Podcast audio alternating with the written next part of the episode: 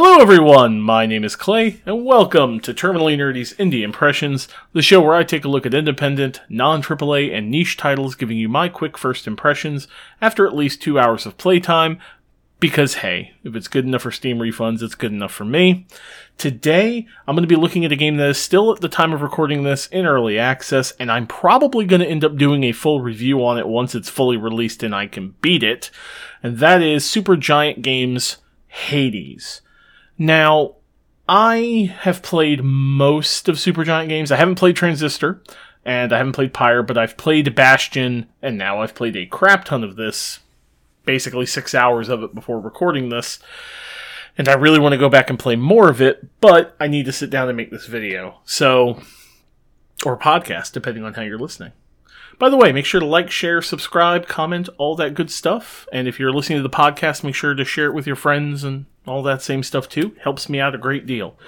Anyway, so the premise of Hades is it's an action R P G roguelike with an isometric perspective, fixed camera, although I've never had a problem with the camera, thank God, where you play as Zagreus, who is the son of Hades. Now, at the start of the game, Zagreus is trying to escape from the underworld, and this game is just chock full of Grecian myth. You're going to be running into gods like Zeus and Poseidon and Artemis. You're going to run into people like Orpheus. You're going to talk to Hypnos. Uh, you're going to run into one of the muses named Eurydice, et cetera. You're going to meet all these characters, all of which seemingly want to help the prince escape the underworld. But why is he trying to escape is the mystery, really. Uh, as I've played, I've kind of started to uncover the reasonings here. Uh, I'm not going to spoil any of them, but there is definitely progression of the story. And the basic loop is as follows. You'll start in the Palace of Hades. You'll talk to the N P Cs in there. If they have uh, exclamation points over their heads, that means they have something new to say. Uh, that is how you learn about the lore and the story. You will then go through your bedroom, where you can do some upgrades. These are permanent. You earn a, a currency called Darkness that you can spend at your Mirror of Reflection to basically permanently upgrade your health, give yourself additional lives for when you die mid-fight. Uh, you can get extra uses of what's called your cast ability, so on and so forth. There's a whole list of upgrades. They're all permanent and they all have multiple ranks. Uh, you can also find, once you've unlocked it, uh, a prophecies list that's basically like achievements. You know, collect these upgrades, get this permanent thing. You will then go to a uh, courtyard where all your weapons are, and you start with a sword, and you can slowly unlock more weapons. There's a sword, a shield, a spear, a bow, and a gun. Uh, personally, I like the spear, the shield, and the gun. I can kind of just leave the bow. I'm not very good with it. Sword's kind of average for me. It's your starter weapon. It's great. You can also equip from there these sort of relics that you get for making friends with the various gods. You will earn items that you can gift to people like Orpheus, you can gift to Cerberus, you can gift to Achilles, to Hades, to the various gods when you meet them in the, the dungeons. And these gods will give you basically items that are like memories for them. And you can equip those and they do different things. Like one of the first ones I got was Cerberus' spiked collar, which gave me boosted health while I had it. You can only equip one, and they all have different effects.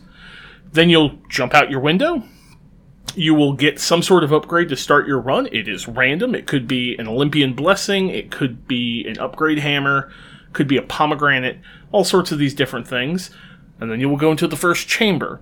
And your objective is to escape the underworld. So you're trying to climb out of the underworld.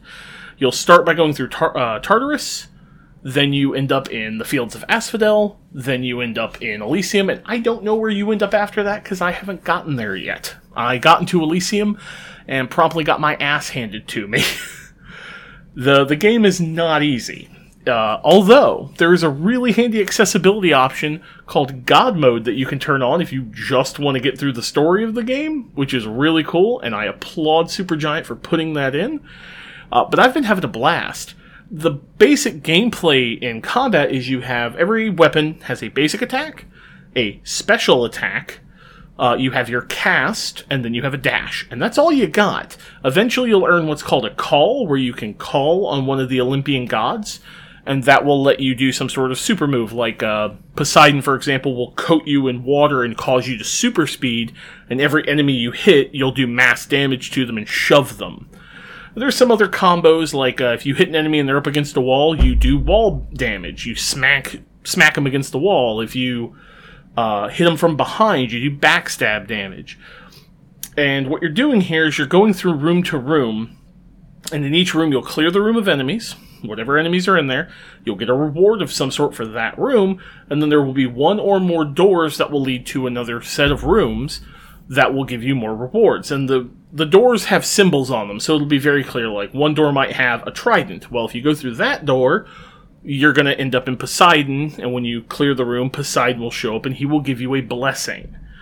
The blessings are how you modify your run. Every god, every Olympian god can show up and give you a blessing for one of your things. That could be Dionysus, who might give you a blessing that causes your basic melee atta- basic attacks to cause poison. It could be Ares, who gives you a call, and then when you call on Ares, you become a, a living invulnerable blade that you just run around and spin into people. It could be Aphrodite, who makes your basic attacks cause weak, so enemies deal less damage to you. It could be Artemis, uh, her call, for example, is shooting a critical hit arrow. It could be uh, frickin' Hermes, who just gives you speed buffs. And you basically, as you go through the run, collecting these blessings, going through different doors to meet uh, the boatman Charon, who's basically the game's shopkeeper, and he'll sell you health upgrades and things, temporary, all of it. You uh, slowly make your way through the game, and you'll fight a boss at the end of Tartarus. You'll fight a boss at the end of each sort of floor, as it were. The floors vary in size, they vary in length. Uh, there's mini bosses that you can encounter that can be pretty brutal. Uh, there's a lot going on in this game, but it doesn't throw it all in your face at the start. Like, at the start, you have a sword, and you just go in, and you slowly start getting these blessings, and you slowly start learning how the blessings work. And then you'll die, inevitably, uh, and then you'll go back to the beginning, you'll get some more story, and something will have unlocked. You might suddenly say, oh, there's new weapons sitting in my room, or, oh, I can suddenly start renovating the palace and adding rooms that'll appear in the dungeon, like fountain rooms that'll give you health. Oh, I just got this new item from this person, and I learned some more of their story, and you slowly kind of build a character as you play permanently as you get better and better. Like I said, I can pretty much consistently get to the end of Asphodel. I can get to the boss of Asphodel pretty much every time I try now. He's just really hard for me. The bosses are no joke. And there is even variation. Like, the first floor boss is one of the Furies. I'm not going to say which one. There's three Furies if you know anything about Greek myth. She's one of the three Furies will be in that room. And for eleven runs, that was all I ever fought. I fought her. Uh, and there's conversations when you encounter her, actually. And you can meet her in the palace after a couple, and she'll, like, argue with you. It's really cool to see the relationship that this Fury and the Prince have as they fight. Because, like, at one point she's like, are you just gonna go? Or am I gonna have to do things the hard and painful way? And the Prince just kind of looks at her and stops and goes, I think I'm gonna choose hard and painful. And then the fight starts. But on the twelfth run, I got a completely different Fury, and it threw me off. I went, wait, this is not this is not the one I fought the other eleven times. What the shit? Which makes me worry that I'm going to get to the, you know, comfortable and good at killing the boss of the, uh, the Fields of Asphodel, and they're going to throw something at me. I'm kind of excited about that prospect, honestly. A lot of the artwork in this game is also fantastic. The music is fantastic, and I have to give props to the voice acting. Everything is voice acted. There is a narrator, uh, and then there's a different voice actor for every single one of the characters. Uh, in fact, I know one of the voice actors on Twitter. Uh, she's pretty cool. She voices uh, Eurydice, the Muse, which I didn't know where I was going to run into that character, and then she just popped up in Asphodel, and she does, like, these upgrades when you meet her. She'll give you, like, random upgrades to your blessings. It's pretty cool. All in all, Even though this game is in early access, it is absolutely phenomenal. It is well worth playing if you're into this sort of thing. If any of the gameplay you're watching interests you at all, you need to pick this up. It's twenty-five bucks normally on Steam. Uh, sometime in twenty twenty, they're going to fully release it, and I want to do a full review after I've played through and beaten the story and seen kind of where things are going. But I have zero problems recommending this at all. If you're a fan of things like Dead Cells, Children of Morta, this is right in that wheelhouse, and honestly, I think it's better than both of them. Dead Cells is great, don't get me wrong, but Dead Cells is not as story-rich as Hades is, and Children of Morta, I'm not a fan of the gameplay necessarily as much as I am here. Like, Children of Morta is a twin stick. This is much more action-oriented. It fits my playstyle very well. I'm very aggressive, and Hades lets me play aggressively, as aggressive as I want, and I pay the price if I die, but there's enough features and built-in stuff with the boons and how everything works that, you know, I do pretty well. So, one hundred percent, I recommend Hades.